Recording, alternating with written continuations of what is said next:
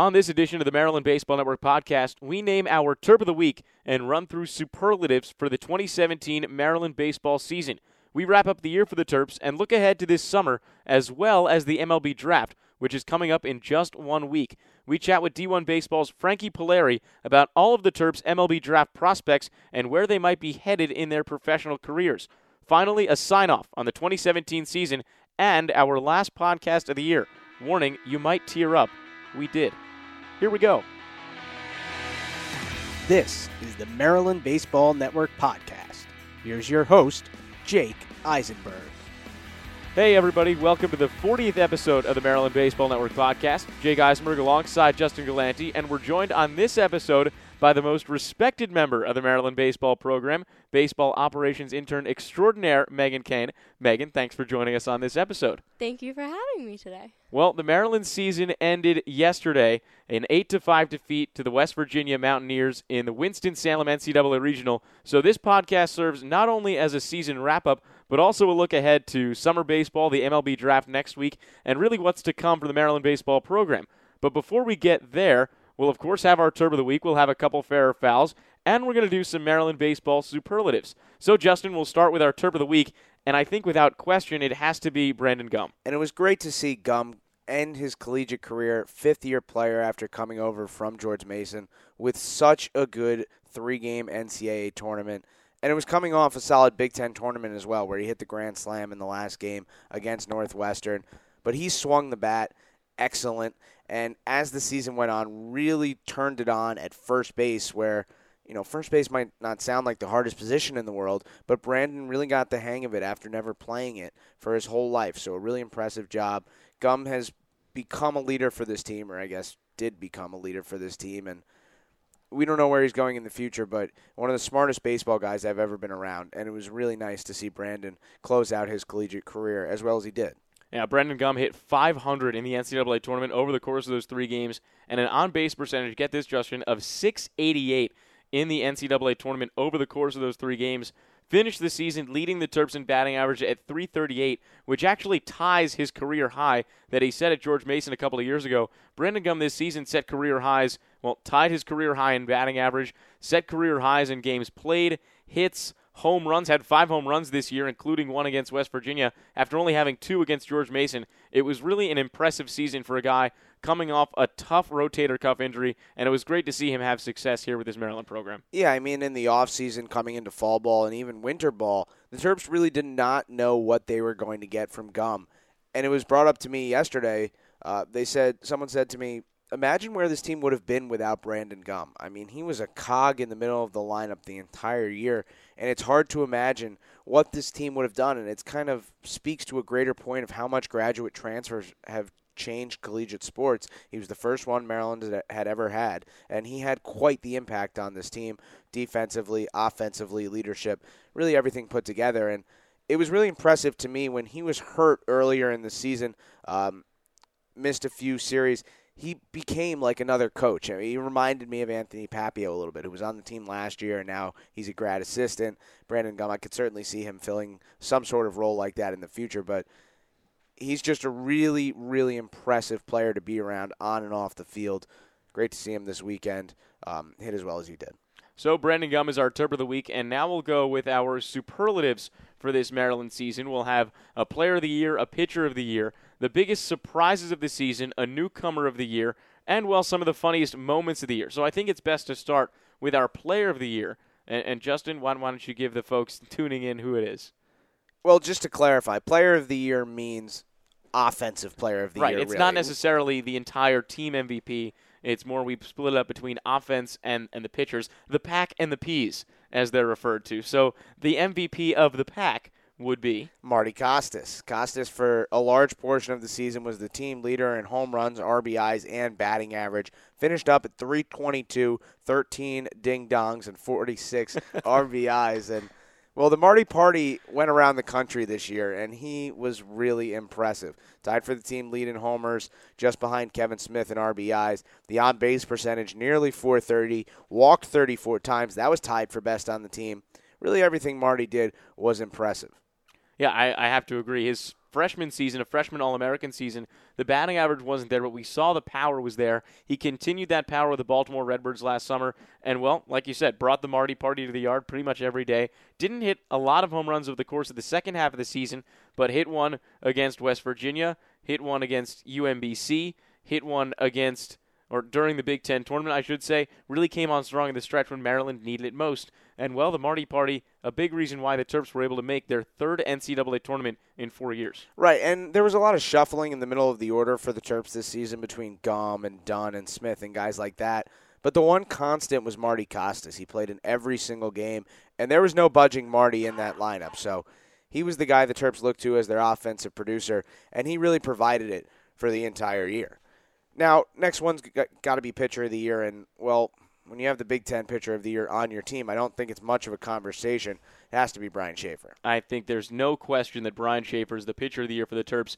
Big Ten Pitcher of the Year, first time in program history that the Terps have had the Big Ten Pitcher of the Year. Brian Schaefer went 7-4 with a 2.66 ERA in 16 starts, 108 1/3 innings pitched, struck out 109 batters, only walked 18, and held opponents to a 223 batting average. Some career highs in there for Brian Schaefer, career highs in innings pitched, career highs in strikeouts, and, well, led the conference in ERA for much of the season. His two postseason starts left a little bit to be desired, not the strongest finish for the junior right-hander, but the Terps wouldn't have been where they were without the Brian Schaefer that we saw every Friday night of the regular season. Yeah, I mean, we've talked about it all the time on this podcast, but Maryland's team was predicated on what Brian Schaefer did every Friday night, and that was at least 8 innings, probably 1 run, 2 runs, no runs, and a victory. So not only does that get you the win in the opening game of the series, but it also saves the bullpen for Saturday and Sunday in case you don't get length out of Tyler Blome or Taylor Bloom. So what Brian Schaefer did was honestly hard to describe how important it was for this team, and there's no doubt he was the Pitcher of the Year.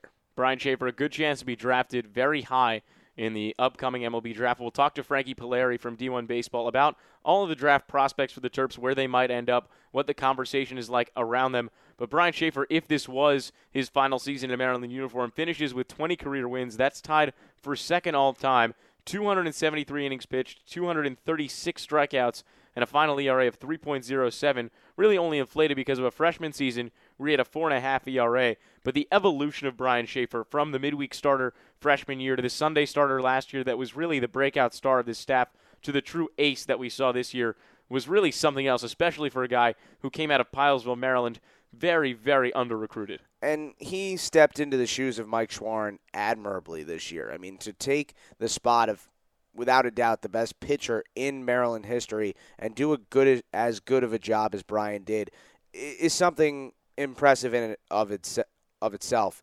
The ERA, as you said, got inflated a little bit at the end of the season, but it was under 2 until the postseason started, and it's hard to say enough about how good Brian Schaefer was this season. Even at the start in games that the Terps lost against LSU, he threw really well in that game.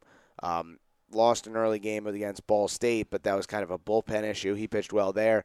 So the record ended up 7-4, which doesn't jump off the screen, but, you know, wins don't matter anymore. And it's the ERA that was so impressive for Brian. And the other thing that showed that he is really a true ace is even when he struggled in the postseason, he was still able to give something of length. 6 innings against Iowa, 5 on Friday in the loss against West Virginia.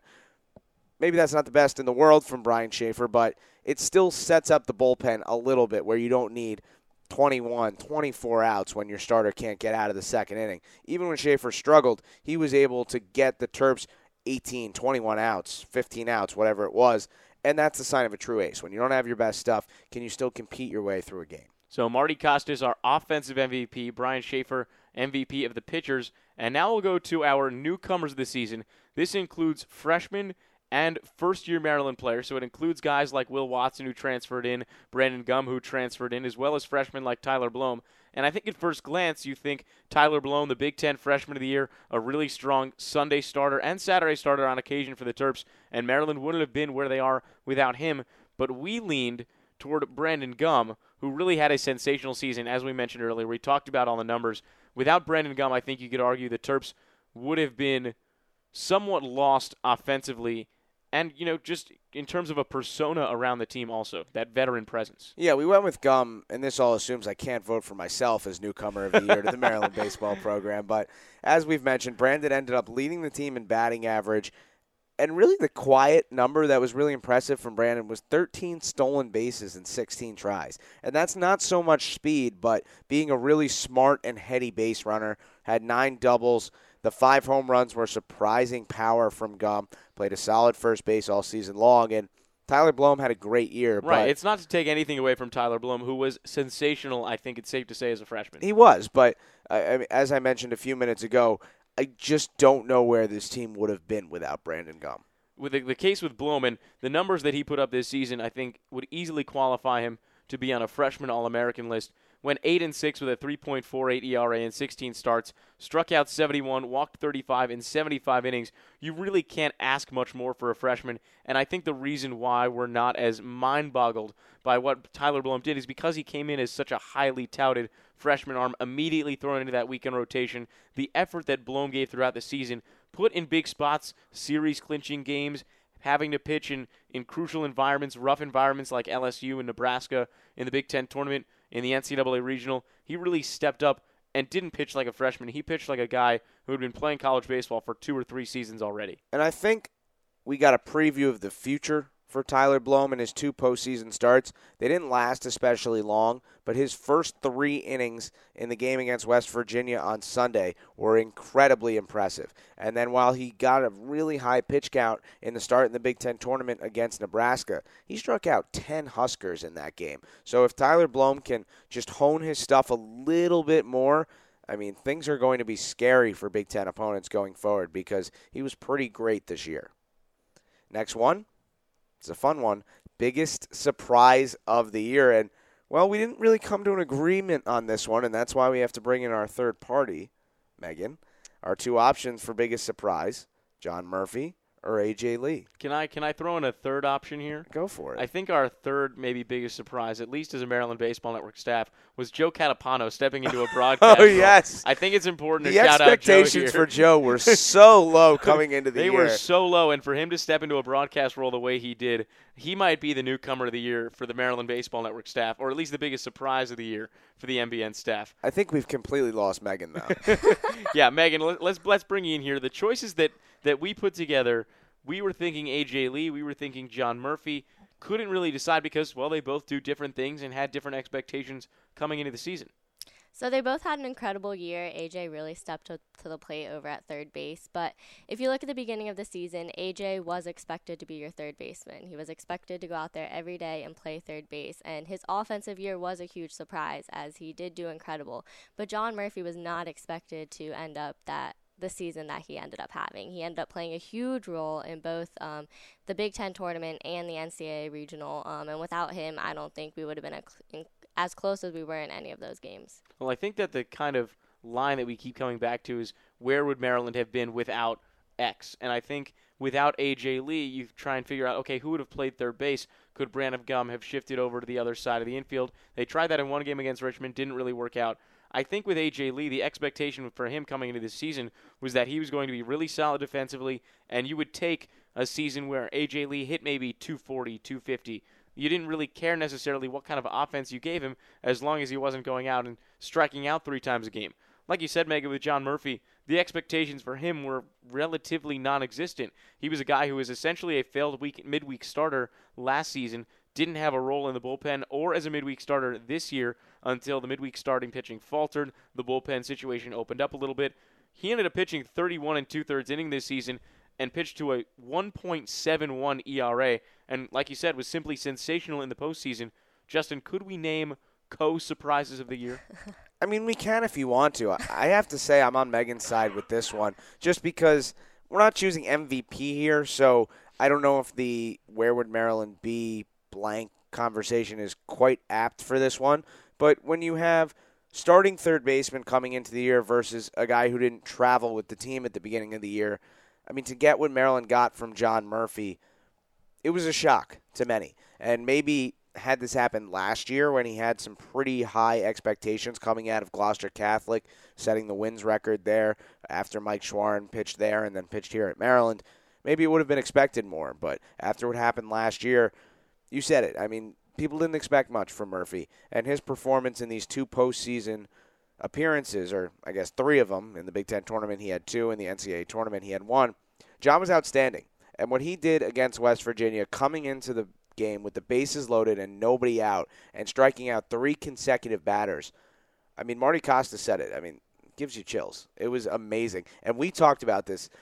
We came to expect it from Murphy. I mean, once just a little bit. Once he struck out that first batter, I was pretty confident he would strike out the next two. We were talking about it up in the booth.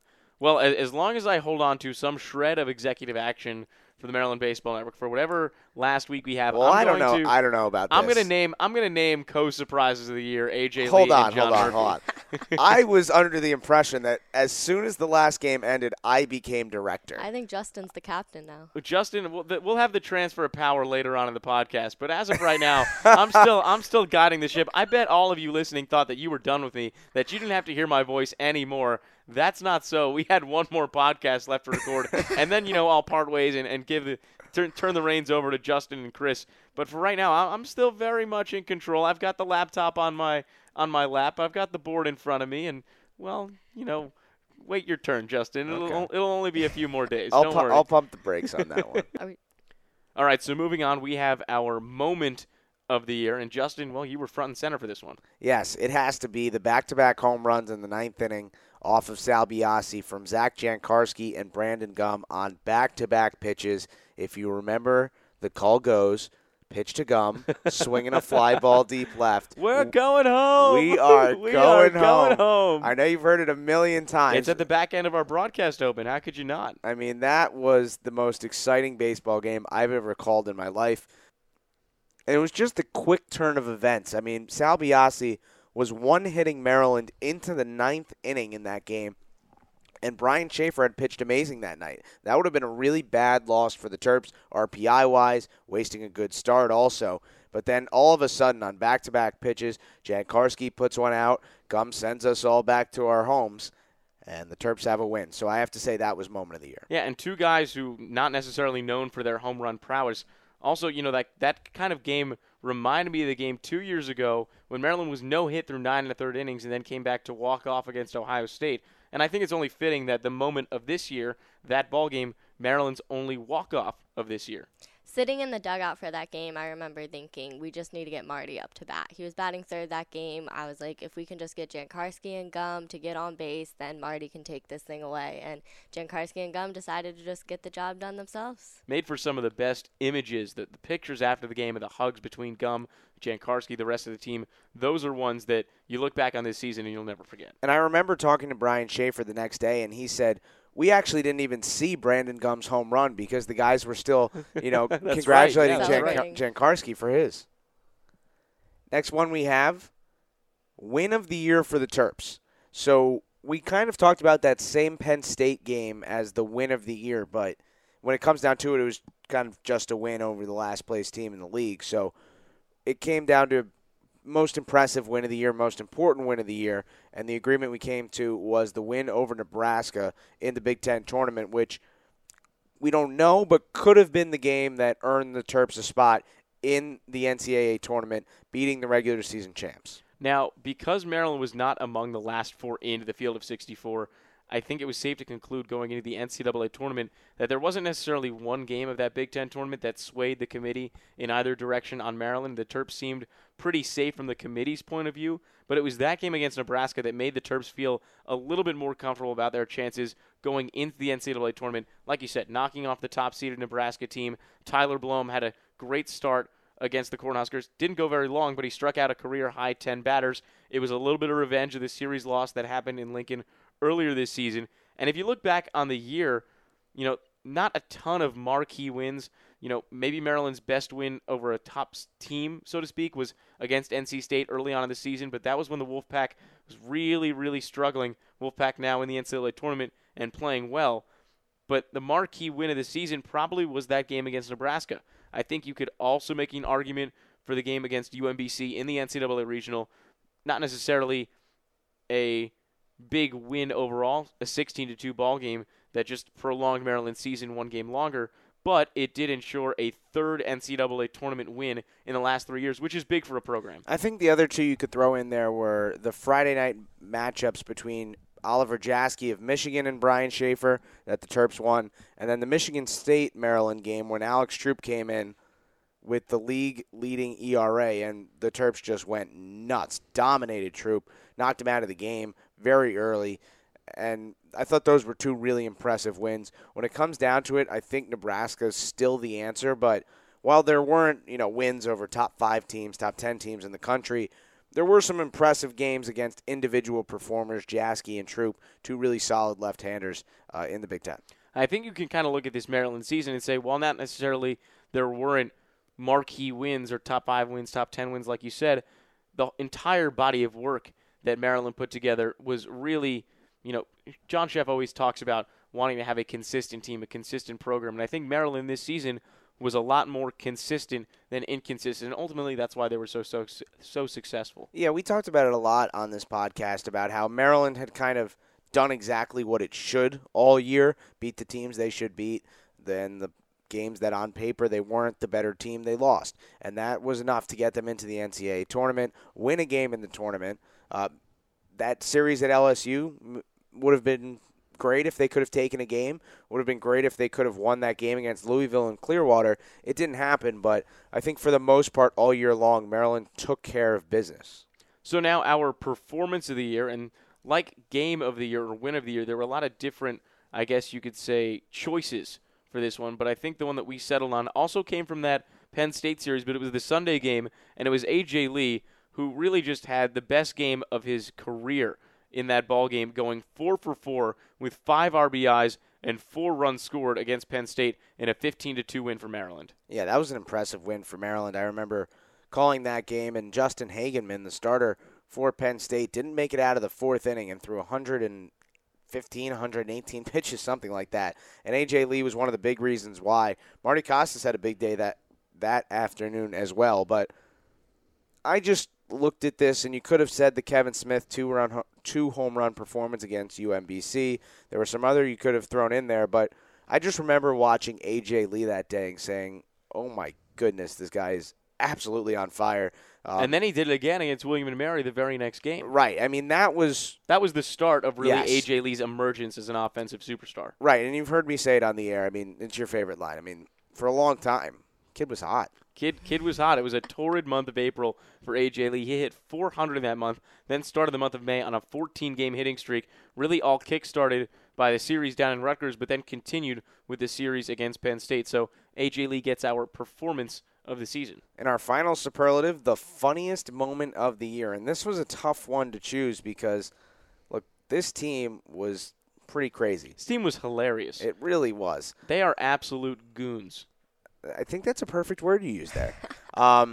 So funniest moment of the year, I think, turned into more than one moment. But you said the Big Ten tournament shenanigans in the dugout that we've discussed at length. Megan and I had our own conference. We went with your first pitch on senior day.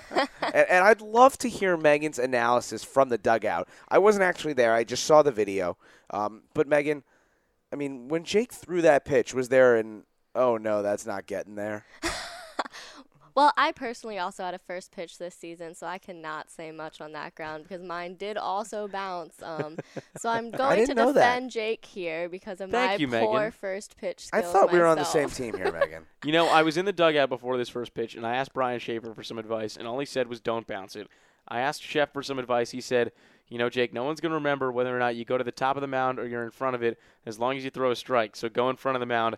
I didn't listen. I went to the top of the mound, and then I bounced it in the left-handed batter's box. And, well, that's what everyone seems to remember about it. Either way, great experience. I went in front of the mound and also bounced it, so we'll give Jake the cake here. I think everyone should know that Jake and I played catch last week in Bloomington, and your long toss was not unimpressive. Thank you very much. That means a lot coming from me. We were thrown about, 200 feet? Something like that. It was fun. We should get out and, really test the arm out a little bit more. That sounds like a fun idea, but back to somewhat seriousness about our funniest moment of the year. None of this part of this conversation is serious. It's all about the shenanigans, especially the ones in the Big Ten tournament, like you mentioned. I mean, the stuff that this dugout came up with, led by Pat Heisel, Kevin Biondic in there as well. My personal favorite was Mike Racino with a football-style headset made out of Gatorade cups and medical tape with a football play chart with things like Spider 2Y Banana, Harambe, and other ridiculous like notions on this piece of cardboard in the middle of a Big Ten tournament game. I mean, the creativity off the charts. I remember sitting in the dugout for the Big Ten tournament. I sit in the dugout for most games, and they just crack me up all the time. But in the middle of the inning, Patty comes running up to me. We have a whiteboard where we keep some stats. And he goes, "Megan, I need the whiteboard. I need it for Chef's interview." And he grabs it, and all I told him was, "Be appropriate. We're on national television." He ran through all the things he was going to write, told me that it was all appropriate. They're just trying to get Scott Van Pelt to tweet at them. And it worked. It succeeded. And it worked. Let's go to Bent's. Maybe that's where I'll be in a couple days. It doesn't sound like a bad idea. No, not terrible at all. It's been a long 2 weeks. It's been a long but fun 2 weeks. Very fun. I think my favorite has to be Sheff coming out of the bathroom. That one, I think, takes the cake because if you know Sheff and you know the team, even if you don't, just from the outside looking in, the notion of what they did with Sheff in the bathroom, I'll let you break it down. Well, I mean, the team's huddled around the dugout bathroom, right? And Chef's in there. I don't know how long it was, but and granted, the inning had already started at this point. There's people already. Yes, throwing. They were. But Sheff always has, a bathroom break delayed. Or two during the game. Thanks for letting us know. Do you watch him do that during the game? Well, if you're in Bob Turlesman Stadium, you see him come in from the bullpen every now and again. There's a dugout bathroom for a reason. And in this particular instance, the team was waiting for Sheff to emerge from the bathroom. But the great part is you see him open the door, and he kind of starts smirking a little bit, and then just the round of applause for him coming out of that bathroom. I mean, that must have made him feel good. I should think so. Would you want a round of applause when you finish in the bathroom? I don't know if we need to go into the details there. Either way, it was absolutely hilarious, and I think all of these encompass our funniest moments of the season. And now, before we wrap up our first segment, it would be not a great thing if we sent you out in your final podcast, without one fair or foul. I think we need to have a fair or foul, and yes, this will be my final podcast, although I reserve the right to be a guest on future podcasts. Ooh. Should you want to have me on the air. That's up to you once I give you the reins of the Maryland Baseball Network. Well, I'll present this to you, and look, fair or foul has come a long way. It started, and we actually learned. We're explaining this for you, the listeners, and Megan, who we found out tonight is not a listener, which is very disappointing. Oh, Maryland you really called her out there. Megan didn't even know we had a podcast. That's false. But I knew about the podcast. Well, this segment started as nothing. It didn't have a name. It was just kind of presenting blanket statements. Wasn't it like segment to be named later or something like that? Yes, and then it became work in progress. Work in progress. And then on the way home from the bank, when you made me dress up that one day. That was a fun day. Yes, Jake made me. I basically told Justin that when we went to the bank to take care of some of the Maryland Baseball Network's financial things, that he had to wear a shirt and tie because he needed to look presentable, which, of course, if you've ever been to the bank, you know is completely false. But Justin believed me, so he showed up wearing a shirt and tie. I would believe you, too. I happen to have been coming from work, so I was wearing a shirt and khaki, so it didn't look terribly out of place. It was just kind of funny. But that's a bit of an aside. Basically, the name Jake thought of the name that day. It was an epiphany in the car on the way back, and it's been fair or foul ever since. So our final fair or foul, I present it to you, Justin, and to you, Megan. Maryland's season was a success. Fair or foul? I would say fair. I say if you take all the stats from this season where we ended and moved it to the beginning of the season, back in February, if you told us this is how your season would end, would you be happy with it? And I would say yes. If you said we had Big Ten Pitcher of the Year, Big Ten Freshman of the Year, went to an NCAA regional, all those things are huge milestones in a program, and I don't think you can argue with the success of a season based on those things. I was actually going to say foul, but Megan makes a great point here. I think I have to say fair now. I mean, the reason I was going to say foul was that my answer was more indifferent. Like, if you had told me before the season Maryland would come in fourth in the Big Ten, make it to the Big Ten semifinals, and then make a regional and win one game, I would say it's probably what I expect, probably what it's going to be. But they end up winning the Big Ten Pitcher of the Year, Big Ten Freshman of the Year. Marty Costas makes first team. A.J. Lee makes third team. And while baseball is not an individual game, as Megan said, you can't argue with the individual awards Maryland got this year. So overall, I would agree. If at the beginning of the year you said Maryland was going to have this season 38-23, 20-3 at home, which is incredible, right? I mean, it was 20-1 until the last weekend, or 19-1 going into the last weekend of the season. So I agree. I say fair statement. Now I'm going to say it's a fair statement as well for a couple of different reasons. For me, I agree with Megan. The expectations coming into the season, you know, you would say that you finish where you finish here, you're very happy with it. And to your point, Justin, also the expectation this year was to make the NCAA tournament.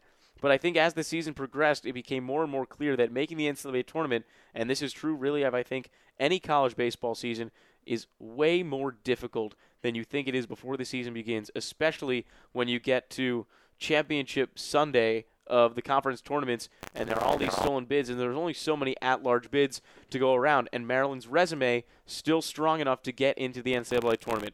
And for a program, really any program, to be in the NCAA tournament in 3 of the last 4 years, especially one like the Terps that hadn't been to the NCAA tournament prior to 2014 in 43 years, since 1971, to build that consistency and that expectation, go back to that word, that expectation to be in the NCAA tournament, well, that's an accomplishment in and of itself. So I think it'd be tough to look at this season in any other way than something of a success. And we may have finished fourth in the Big Ten, finishing 15-9, but the Big Ten championship came down to the final weekend. We really didn't know until that final Friday and Saturday who the Big Ten champion was going to be. So you really saw how close the games were, and the Terps did beat the No. 1 seed Nebraska in the Big Ten tournament. It was also separated by only 3 or 4 games heading into the Big Ten tournament, a lot of jockeying for seeding, and well, right now one of the teams left in the NCAA tournament is the Iowa Hawkeyes, who are the 4 seed or the 5 seed in the Big Ten tournament, a 4 seed in the NCAA tournament. The Big Ten was a lot stronger than people gave the conference credit for this year. 5 bids, that's not a common thing unless you're the ACC or the SEC. So a successful season for the Big Ten, a successful season for Maryland baseball. So that'll wrap things up for our first segment on the Maryland Baseball Network podcast. But first, a final thought from Megan.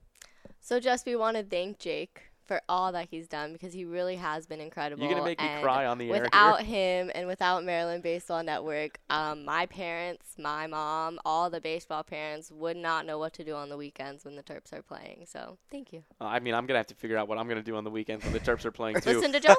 I'll be tuning into Justin and Connor and the rest of the Maryland Baseball Network broadcasters. You can bet on that.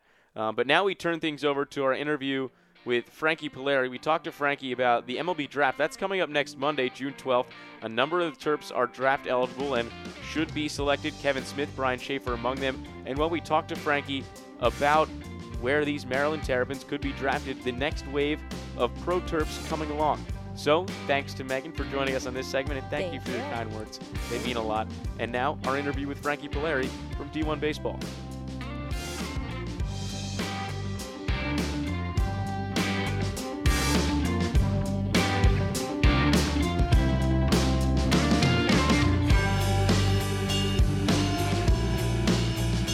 Happy to be joined now on the Maryland Baseball Network podcast by Frankie Polari. He's a national writer for D1Baseball.com, focusing on the Major League Draft. Frankie, we could see some Terps taken near the top few rounds, somewhere in the middle, somewhere in the end, too. There's a number of guys who are getting, you know, quite a bit of notice from scouts.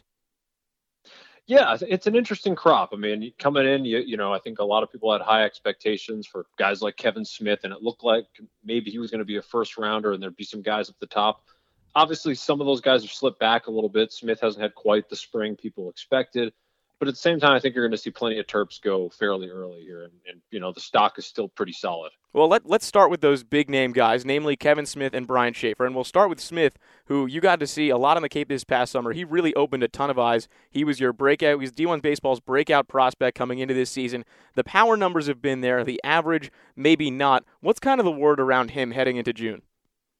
You know, I think a lot of people, you know, they want to see the numbers, and he's not, you know, because the numbers have been a little bit down. Yes, he's probably going to be pushed out of the first round. But at the same time, it's hard to erase what he did over the summer. And I've seen a lot of guys over the years have good summers on the Cape, struggle in the spring, and still retain their draft stock fairly well. I think we're going to see that with Smith a little bit. I think he's got a good chance somewhere in those compensation rounds or in the second round. I think we're going to see him go off the board because you look at what he can do up the middle and defensively, combined with his power, I think you're going to see a lot of teams that are more than willing to be patient and work out some of the other issues like the swing and miss and see what you can get out of him, because that profile is still very rare, that type of power bat up the middle of the field.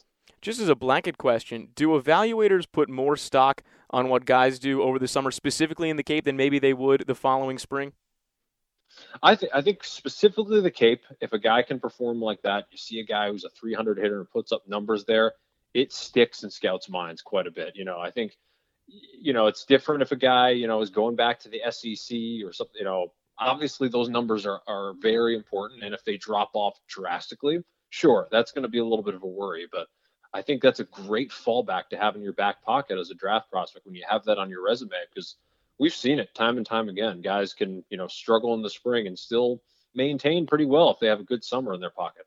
One of the comparisons that I've heard a couple times now with Kevin Smith has been Zach Cozart. Do you think that's apt? No, I think that makes a lot of sense. I think, physically, I think Kevin's got more power, but I could see the defensive profile. I can see the athleticism. I've heard that once or twice, and I think it makes a lot of sense. So moving on from Smith, and perhaps we'll get back to him later, and focusing now on Brian Schaefer, who's really the other kind of high-profile guy that could go in the earlier rounds from Maryland. He's a guy who's leading the Big Ten in ERA, innings pitched. He's put together now back-to-back really strong seasons. What's the conversation around him? Yeah, I think he's a guy that kind of fits right in that third to fifth round range. It's going to be interesting to see exactly where he's valued, because the command is outstanding. I mean, there are not many guys you're going to put above Schaefer in terms of command and feel for pitching. And he shouldn't be discounted in terms of stuff either. I mean, I've seen him up to 93 miles an hour. He's got good life. The slider is a legitimate pitch that plays at the next level. So I think he's going to be somewhere third, fourth, fifth round. I think that's a good spot for him. And, if not, if he does fall out of that range, he has options. But I think someone's got to jump up and take him, because he's a very easy to project type of guy.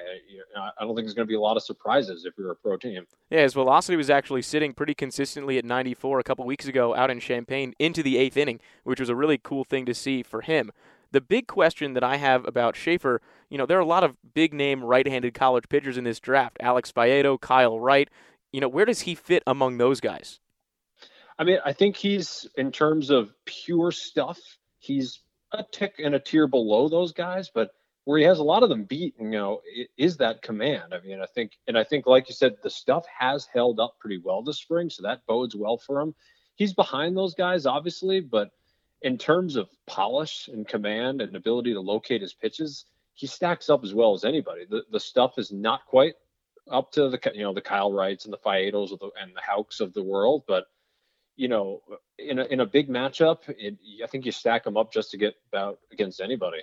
With Kevin Smith and Brian Schaefer, I think it's safe to say those are the two guys who would be most likely for Maryland to go within the top five rounds. Is there anything that the two of them can do over the next month or so that would push them up the draft board? I think specifically Smith. I think Schaefer's consistent enough where people have a pretty good idea in their head of what he is. But Smith, if he can go out and really cut down on the strikeouts and continue to hit for power, if people can see, the strikeouts come down and a lot of contact, I think people are looking for an excuse to kind of run him up the boards, because we know how much scouts liked him coming into the spring. And if he can get hot at the right time, I could see him easily making up some of the ground that maybe he's lost this spring. Do you think that for him expectations might have been too high entering this spring? It could be, because if you do look at the track record, it's not far off from what we've seen from him. It's not, the Cape was an uptick in terms of average and consistency offensively. So yeah, it's probable that we read into it maybe a little bit too much, but at the same time, I think it shows that it's in there. I mean, because the potential's in there. The scouts have seen it. And usually the saying among scouts is if we see it once, we know we can tap into it again. Now moving into, I guess, kind of the later, top 10 rounds, maybe even the teen rounds, a guy like Ryan Selmer, who changed a lot over the summer in Wareham and really started to come on strong at the end of the summer and has performed well as Maryland's pretty much relief ace the last couple of seasons, a big frame at 6'8", a guy who projects well down the line. Where do you think he fits in? I think that's a great name to bring up. I think you're 100% right. I mean, if you look at the size and you look at, you know, low 90s with heavy life, and this is what teams look for. You know, this is, you know, I think he's got still more velocity to come. He works down in the zone, his downhill plane, you know, from his angle, that's going to be really difficult no matter what type of hitter he's facing. So I think that's definitely a sleeper. I'm curious to see kind of where he fits in. I think you might see someone 5th, 6th, 7th round, you know, make a run at him. But that's the type of guy that could sneak up on some people. I think that might be kind of the sleeper to watch on the team. I think you have that nailed. Now with his stuff, I mean, the way his arm angle is, it's not as over the top as you might expect for a guy who's 6'8". Is that something that teams see as a positive or a negative? Well, I think if it would be different if it wasn't working for him, but I think he generates enough movement in life where I don't think you're going to see too many teams view it as a negative. I think you might have some that say, you know, we want a 6'8" guy to be over the top and get that angle, but he's pretty consistent getting on top of the ball, and I think you have to like the movement he generates. And I think for now, you probably take that as a positive. If you had to peg him, I guess, in a certain round, what would be your best guess? I would take him if it were me, and based on kind of what I sense and historically guys like him go, I think 5th to 6th, maybe 7th round. I think that's a good spot for him because I think you're getting a nice value, a guy who can move quickly in the bullpen, move up and advance quickly.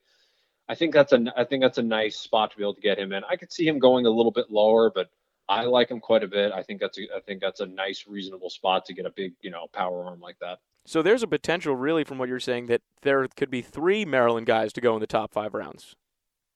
Yes, I think that's your better case scenario, but yeah, I think it's a real possibility. Taking a look at some of Maryland's other relievers, there's a couple of, I think, really interesting cases, kind of along the same vein as Ryan Selmer. But to start off, Jared Price, a fifth-year senior, a guy who was drafted out of high school, had kind of battled injuries throughout his Maryland career, but this year pitched, in fact, more than he did each of the last 2 years, and has showcased a pretty heavy fastball and a big power curve, too. Is he going to get some attention? I think he will, because, I mean, he's pitched on the big stage. I mean, guys have seen him out on the Cape. He's pitched in some important matchups, and I think, you know, people know what he's capable of, and it's just a matter of how long he can string it together, how long he can stay healthy. I mean, I think we know he's got power stuff. He can miss bats. He's got a good breaking ball.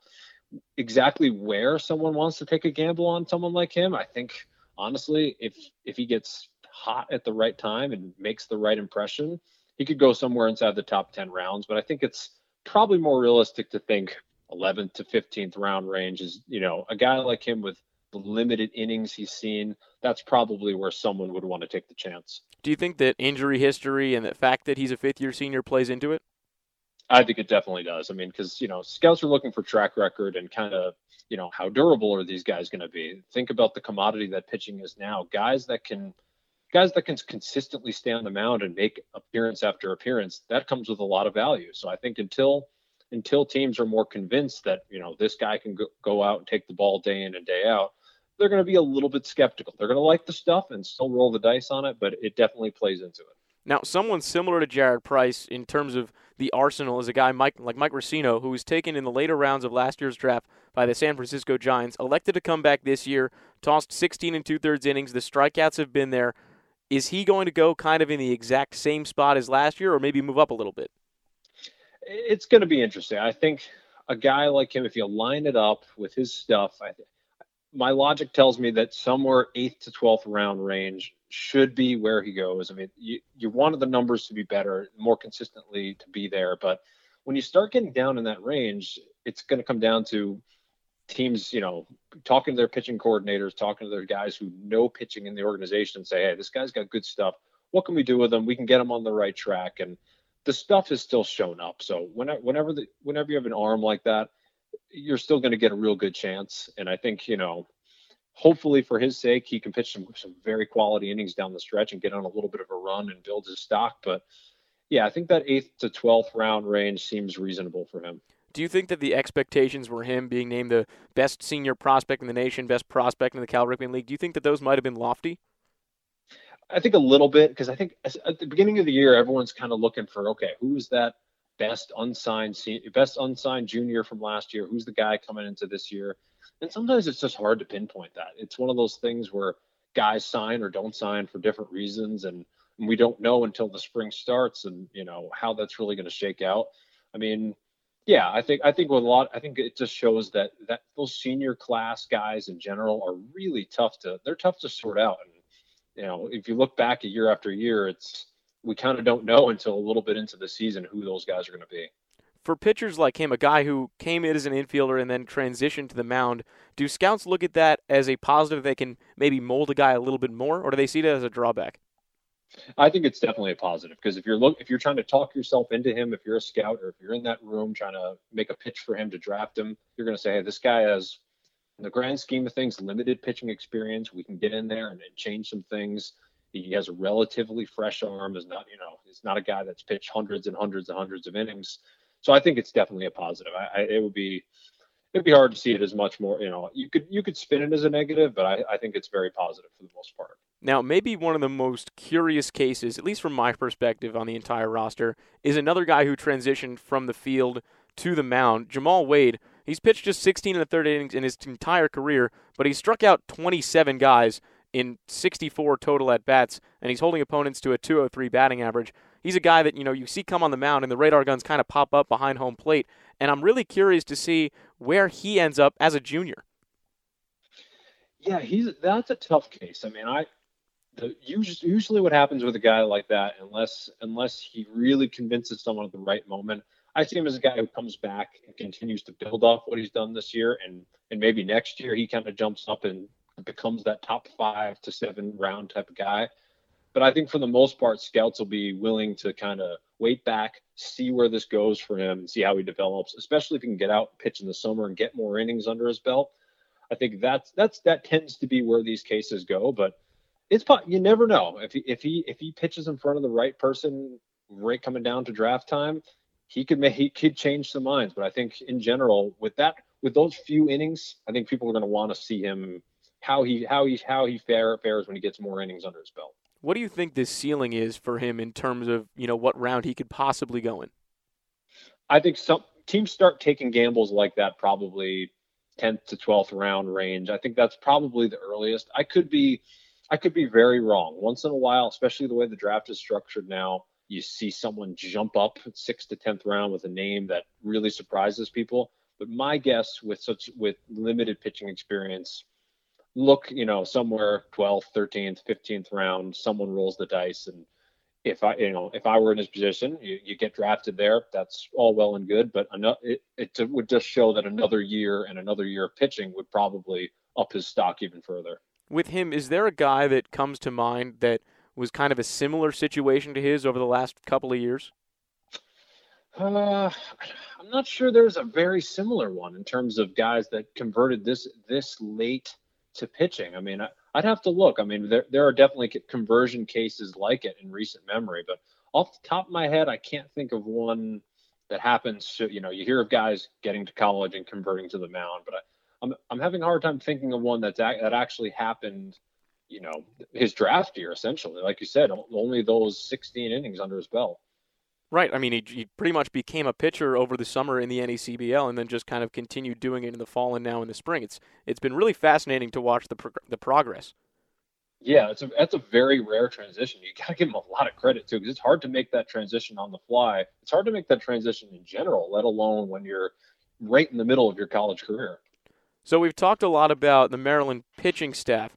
Moving over to the offensive side of things, the first guy that is another interesting case, and I think there are a lot of them with this Maryland team, is a guy like Marty Costas, who's a sophomore, but he's a draft-eligible sophomore. Last year led the team in home runs. This year has 9 home runs and is leading the team in RBIs. He's also leading the team in average and has played a really solid outfield defensively. I mean, what are prospects like as draft-eligible sophomores in general? You know, I think if you want a great example of where this is probably headed and if you're a draft-eligible sophomore, how you should think, look at Brent Rooker at Mississippi State this year. Last year, he had the opportunity. He could have very well signed, played professionally after last year, went back this year as a redshirt junior, and he is, and I think everybody knows in the college baseball world, having a monster year and pushing himself and possibly into the first-round picture. So I think now especially, I think a lot of these guys, and there's a few good ones around the country. Marty Costas is one of them. Jake Mangum's another. Guys who are eligible this year who could easily go out and sign, but I think there's a lot of upside to going out, and especially the way Costas is hit, we know what kind of numbers he's going to put up. I mean, when I talk to coaches around the country, his name comes up a lot as one of the best pure hitters out there. I think he can only build his stock further. I'm sure he's getting a lot of calls and a lot of attention, but I think, you know, if he were to come back next year, he could really move himself up in the draft boards. Yeah, the coaches here rave about his plate discipline, and, well, maybe something else that he could have in common with Brent Rooker. Marty Costas is set to go play up in Brewster this summer along with Nick Dunn, who's going to return for his second year. So maybe Marty takes that jump from the Whitecaps to the stratosphere like Rooker has. Yeah, I mean, and it's the right route. I mean, you see guys come out of there better hitters for it, and I think, you know, he's only going to get better. I think everybody's very confident in what he can do at the plate, and the more scouts get to see it, the more convinced they're going to be. So I think in terms of, you know, the right path for him, I think it's a lot of upside for him to just continue racking up numbers. So as a sophomore, putting up the numbers that he has, do you see him maybe as a mid to late round guy because of his age? Probably, because it's all going to depend essentially on when he talks to these teams, what he tells them. You know, it's going to depend on how signable that teams think he is. And I would say most likely most draft eligible sophomores are going to use that leverage and tell teams that they're going to likely come back to school. So with that in mind, I think no one's probably going to take a real gamble with a top 10 round pick, and we'll see him some point down the line, maybe 15 to 20, only because of the signability issues. On talent, he would be obviously significantly higher, and I think we'll see that happen next year. Now, another draft-eligible outfielder for Maryland is Zach Jankarski, who's probably arguably been Maryland's hottest hitter over the last month and a half or so. He's putting up career numbers, having a breakout season, hitting .324, an on-base percentage of .426. He's stolen nearly 20 bases, showed a little bit of power also.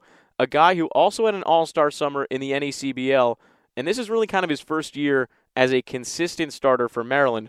So where do guys like Zach Jankarski fall, you know, when the rest of the dominoes do?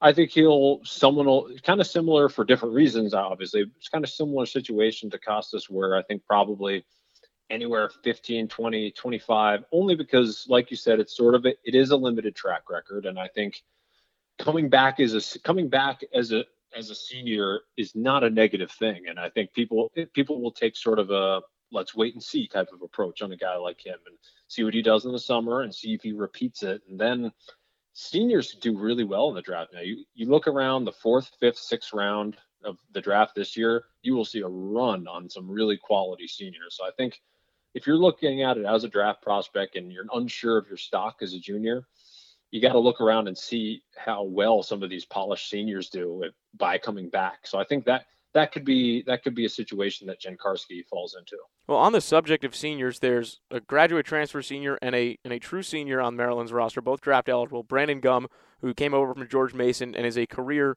.300 hitter at the college level, and then Nick Cieri, who had a breakout summer in the Cape Cod League 2 years ago, was drafted out of high school. Also, are these guys that could be taken with some flyers in the late rounds?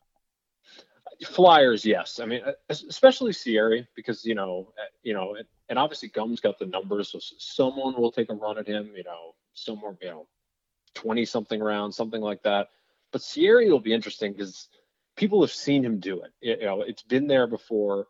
We've seen him hit at a high level, so someone will take before the draft is over. Someone will take a run at him just because the potential is obviously in there, and we always see that where. On draft day, someone will say, hey, at some point this guy produced and we think we can mine it out of him again. So I think Cieri is a classic example of that. So I'm going to throw a couple of other draft-eligible names at you, guys who might fit into that flyer category. And, you know, if you have any thoughts on them, I'm just curious to hear what you think. Guys like Justin Morris, Kevin Biondic, Taylor Bloom. I mean, where could these guys end up? Taylor Stiles is another one. He's a graduating senior and a left-hander. Where could these guys end up? I think most of them are flyer guys. Bloom is interesting because, I mean, we've seen him perform better than he has this year. And I think, again, probably a guy that can come back as a senior, but I think he's among that group. He's the name that kind of intrigues me the most. Morris is interesting too, but Bloom would be the one that I'd be curious to see if someone tries to get him signed somewhere in those mid to late rounds, because he is, because he is so interesting, and he's had that track record of success. And in those later rounds, that's kind of what you're looking for. You're trying to, as a team, combine some flyers and some upside guys with some guys that you've seen put up numbers and establish a resume. So Bloom would intrigue me in that regard. Well, the thing about Bloom, and this is kind of a general question, how do scouts and evaluators, how do they look at pitchers on, guys who have this strikeout stuff versus guys like Bloom who are more of finesse and pitch to contact guys? Well, honestly, what it is, a lot of these guys, and it's, it shouldn't be viewed as a negative term, but these are the guys that fill out the lower minor league rosters. And then once they're on those rosters, you see some of them break out, because basically velocity in this day and age is sort of the entrance exam to being a draft prospect. But you're going to have to draft some of those lower velocity finesse guys that rely on deception in the later rounds. And then inevitably, one or two of those guys that you draft like that are going to break out in short season ball or something. All of a sudden we're going to see, wow, they've got 1 ERA, and all of a sudden they race up the boards and become your specialists in big league bullpens. And that's why every year we still see some of those guys break out and become big leaguers. So they get drafted late and they have to establish themselves in the minors, but they're still out there every year. And teams know that you need those types of guys in the lower levels in the minors. And once in a while, they're going to break out. Now, the last two guys I want to touch on specifically are both junior college transfers, both from LSU Eunice. Will Watson, who's a junior, Madison Nickens, who's a senior.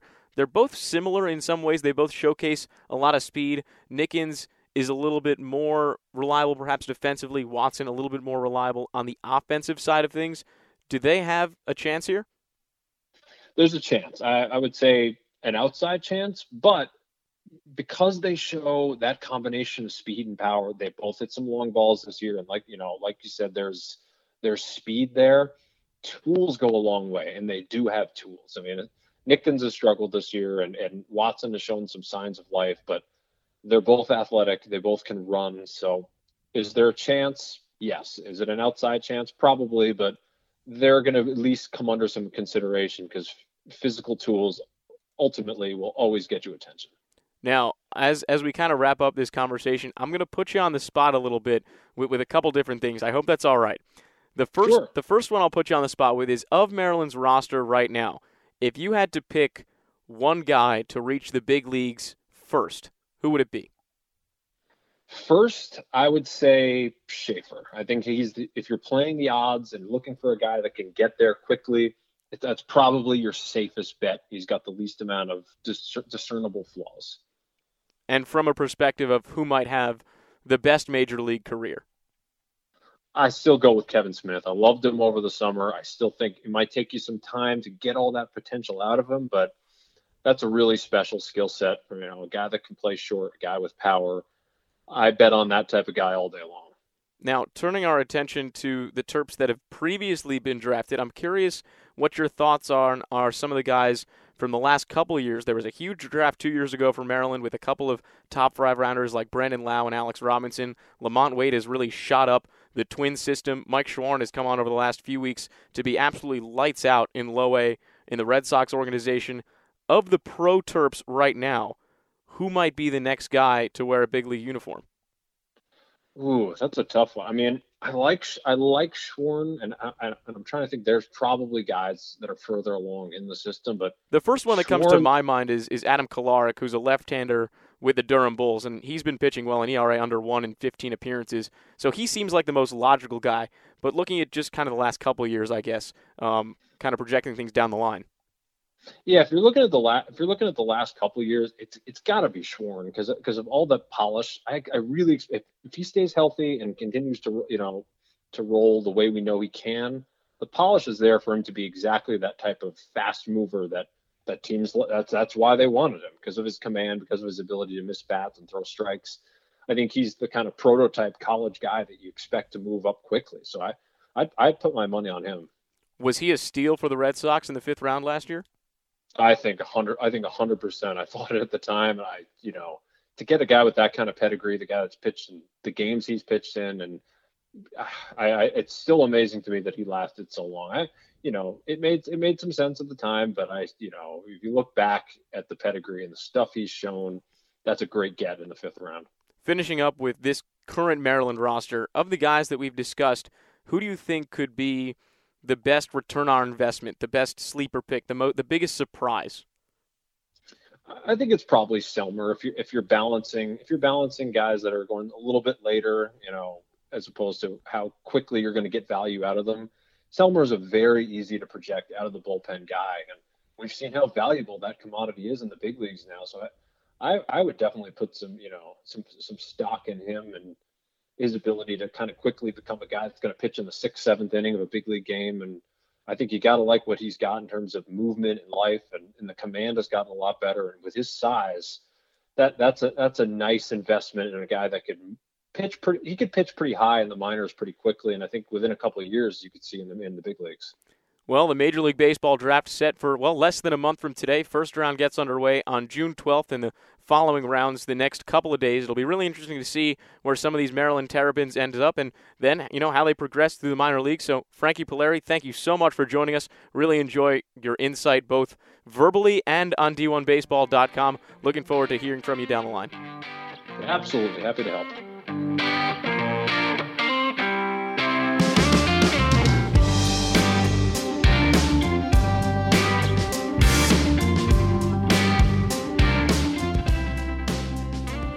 Welcome back to this edition of the Maryland Baseball Network podcast. Jake Eisberg alongside Justin Galanti. We just heard from Frankie Polari from D1Baseball.com about some of Maryland baseball's draft prospects, and we're going to dive into them a little bit here, even though we just did with Frankie, some of our thoughts on these players.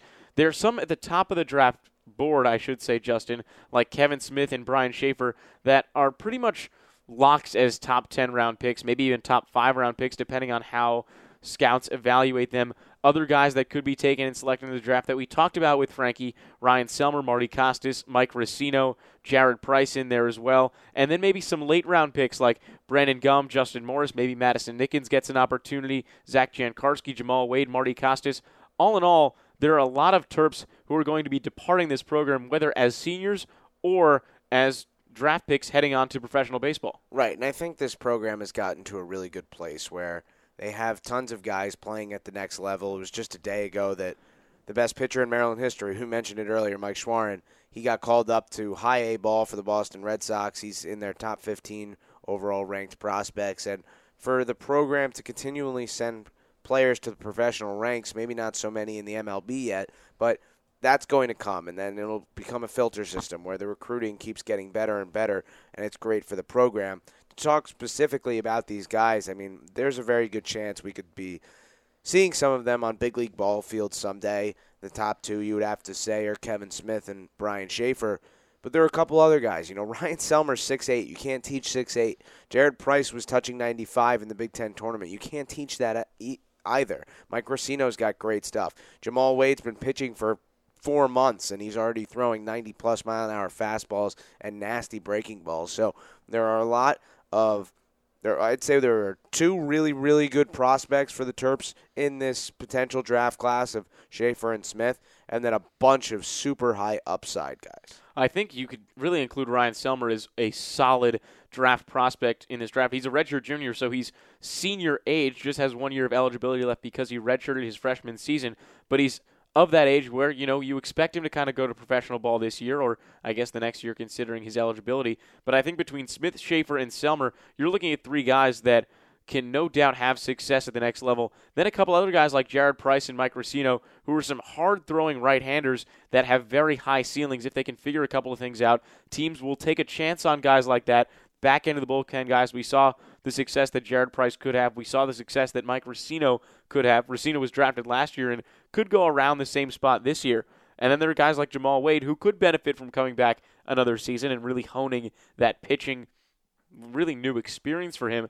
And then on the other side, guys like Marty Costas, a draft-eligible sophomore who just put together a sensational season, he might benefit from coming back again. Right, and the question becomes, how high can you get drafted? Can it get any better if you come back? I mean, just to talk about, for example, a guy like Brian Schaefer. Is there anything Brian Schaefer could do next year to improve his draft stock The answer is probably not, because he was amazing this year. Now, Jamal Wade, one of the reasons he is an attractive prospect is the fact that he has virtually no wear and tear on his arm because he's only been pitching for 2.5 to 3 months, which is very impressive. Mike Racino coming off an injury, but you hope all the stuff comes back. And if it does, that guy is somebody who can pitch at the next level. So it's always tough to decide, is it better to come back or go forward? You look at a guy like Justin Morris, maybe. Maryland has a roster loaded with catchers, and he's a very, very, very good defensive catcher. And had a really strong end of the season, too. Yeah, he showed what he can do with the bat. I think Justin Morris is kind of a legitimate pro prospect, to be honest with you, because you don't see too many left-handed hitting catchers. So it's always a tough decision. It's the same in every sport. The way I look at it, and I've never been drafted or been close to being drafted. Neither have I. No, but I'll be eligible next year, so we'll see. You're probably done.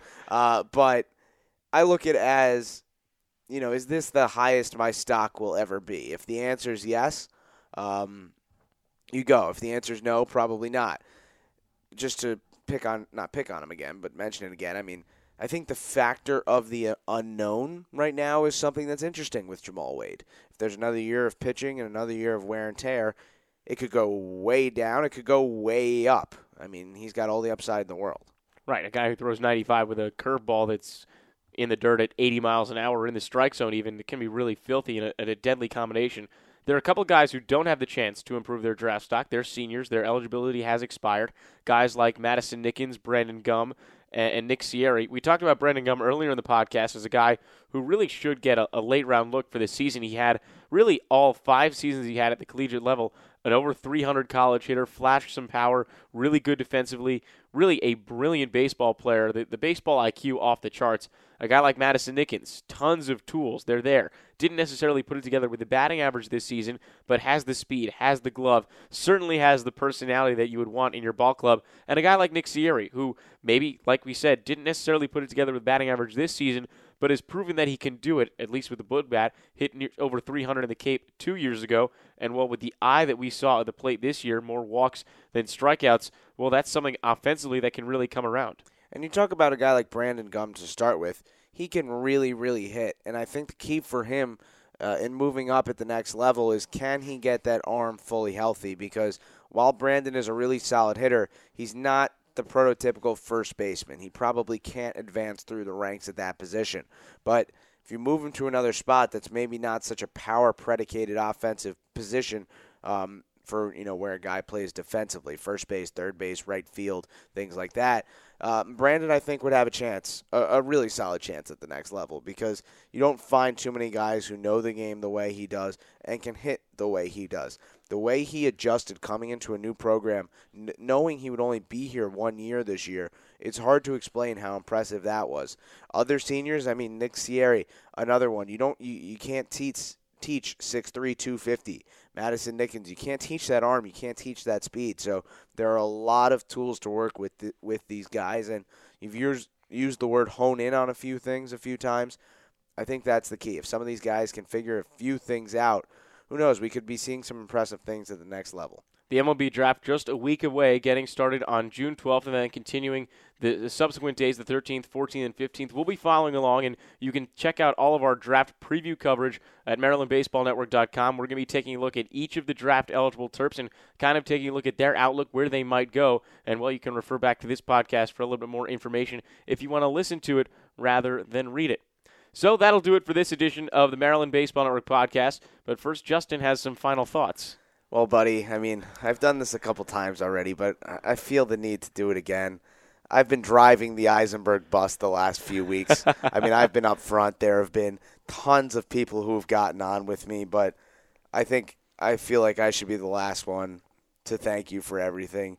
The number of people that I've heard thank you and say how much they appreciate everything you do is staggering. And just on a personal note, I can't thank you enough for everything this year. You know, coming in as a transfer student myself, you slid into my DMs this summer. This is true. This is true. Talking about the Maryland Baseball Network, and I was looking forward to it. Didn't quite know what to expect, and for me, it evolved into something really, really special. I enjoyed every game I did with you, whether it was baseball on Maryland Baseball Network or other things on WMUC Sports, doing this podcast late every Monday night. Turned into and boy, it was late. We did some of these at like 2 in the morning. We did. It turned into a routine that I looked forward to every week. And I'm really looking forward to taking the reins here and, you know, being serious now. But not sure I'll ever have as much fun as I've had calling games with you. It's been a pleasure. I've learned an amazing amount. I can't even begin to describe or even thank you enough for it. And I wish you all the best in Brooklyn. I hope we'll stay in touch. And from the bottom of my heart, thank you. Well, that means a lot to me, Justin. Thank you for all you've done this season, and you guys will do a fantastic job without me. You won't even know that I'm gone. You'll see what happens next year. But now we wrap things up on this edition of the Maryland Baseball Network podcast, the 40th edition of this podcast. Special thanks to Frankie Polari of D1 Baseball for joining us. Be sure to follow us on Twitter at MDBaseballNet for updates on Terps and the Pros and summer baseball throughout the months of June, July, and August. Like us on Facebook for more information as well. If you like the podcast, subscribe in iTunes by searching Maryland Baseball Network. We're taking this summer off for the podcast, but it'll return in September, be recorded monthly during the offseason, and then back to its weekly status during the 2018 season. Also, make sure to stay tuned for all of our MLB draft coverage on MarylandBaseballNetwork.com. Now, before I sign off, I want to thank everyone who listened to the broadcasts, followed the coverage on MarylandBaseballNetwork.com, followed us on Twitter, liked us on Facebook, subscribed to the podcast, you name it, any kind of support. Maryland Baseball Network wouldn't be what it is without it, and we wouldn't be able to do what we do without all of your support. For me personally, it's really been a true privilege to be able to bring you these Maryland baseball games to you whenever you weren't able to be there in person. I've been so lucky to have the opportunity to get to know an amazing team, an amazing group of people, and tell their stories. From Ryan Selmer's amateur magic tricks to Brian Schaefer's movie nights and cinnamon bun pancakes to Ryan Hill and Madison Nickens' quest for the perfect hair, and really so many more fun stories that have been told on this podcast and on the broadcasts throughout the year. It's been nothing but absolute fun this season, and each of the last three seasons as well. There are a few people who really need to be thanked for everything that we've been able to do. First and foremost, John Vitas and Matt Present, who created the Maryland Baseball Network back in 2015 and brought me aboard as a sophomore with little to no experience, taught me so much, and trusted me enough to send me to Minneapolis for the 2015 Big Ten Tournament as a sophomore who had called 5 baseball games, sitting in a press box at Target Field by myself trying to figure out how I ended up where I did, and I can't thank them enough for taking that chance on me. The Maryland coaching staff, John Sheff, Rob Vaughn, former Maryland pitching coach Jimmy Ballinger, current pitching coach Ryan Fecto, Corey Haynes, Anthony Papio, all of them for seeing the value that MBN brings in supporting what we do. Also, Matt Swope, the Director of Baseball Operations, who will, I assure you, be a future podcast guest. We'll do our best to make that happen. And just for Matt Swope, making sure we were prepared and in the know. And that goes hand in hand with Megan Kane, who makes everything that's anything possible, large or small, truly the wheels on the bus behind the team. The utmost thanks goes out to Maryland Baseball SID Taylor Smythe, my roommate on the road, a fantastic friend who put up with our constant media necessities and our requests for notes, was an admirable color commentator for the last 2 years as well. It was always enjoyable to have him on the air with us on the podcast and really in any capacity. Certainly we miss the time spent with Taylor. Finally, a heartfelt thanks to the entire Maryland Baseball Network staff over the last 2 years for contributing really to the greatest experience of my life. Maryland Baseball Network is in tremendous hands going forward with Chris Rogers running our website and Justin Galanti handling our broadcasts and this podcast. They'll do an outstanding job, and I can't wait to follow along and tune in as a fan next season alongside all of you. So, for Justin Galanti, I'm Jake Eisenberg. It's been an absolute honor. So long.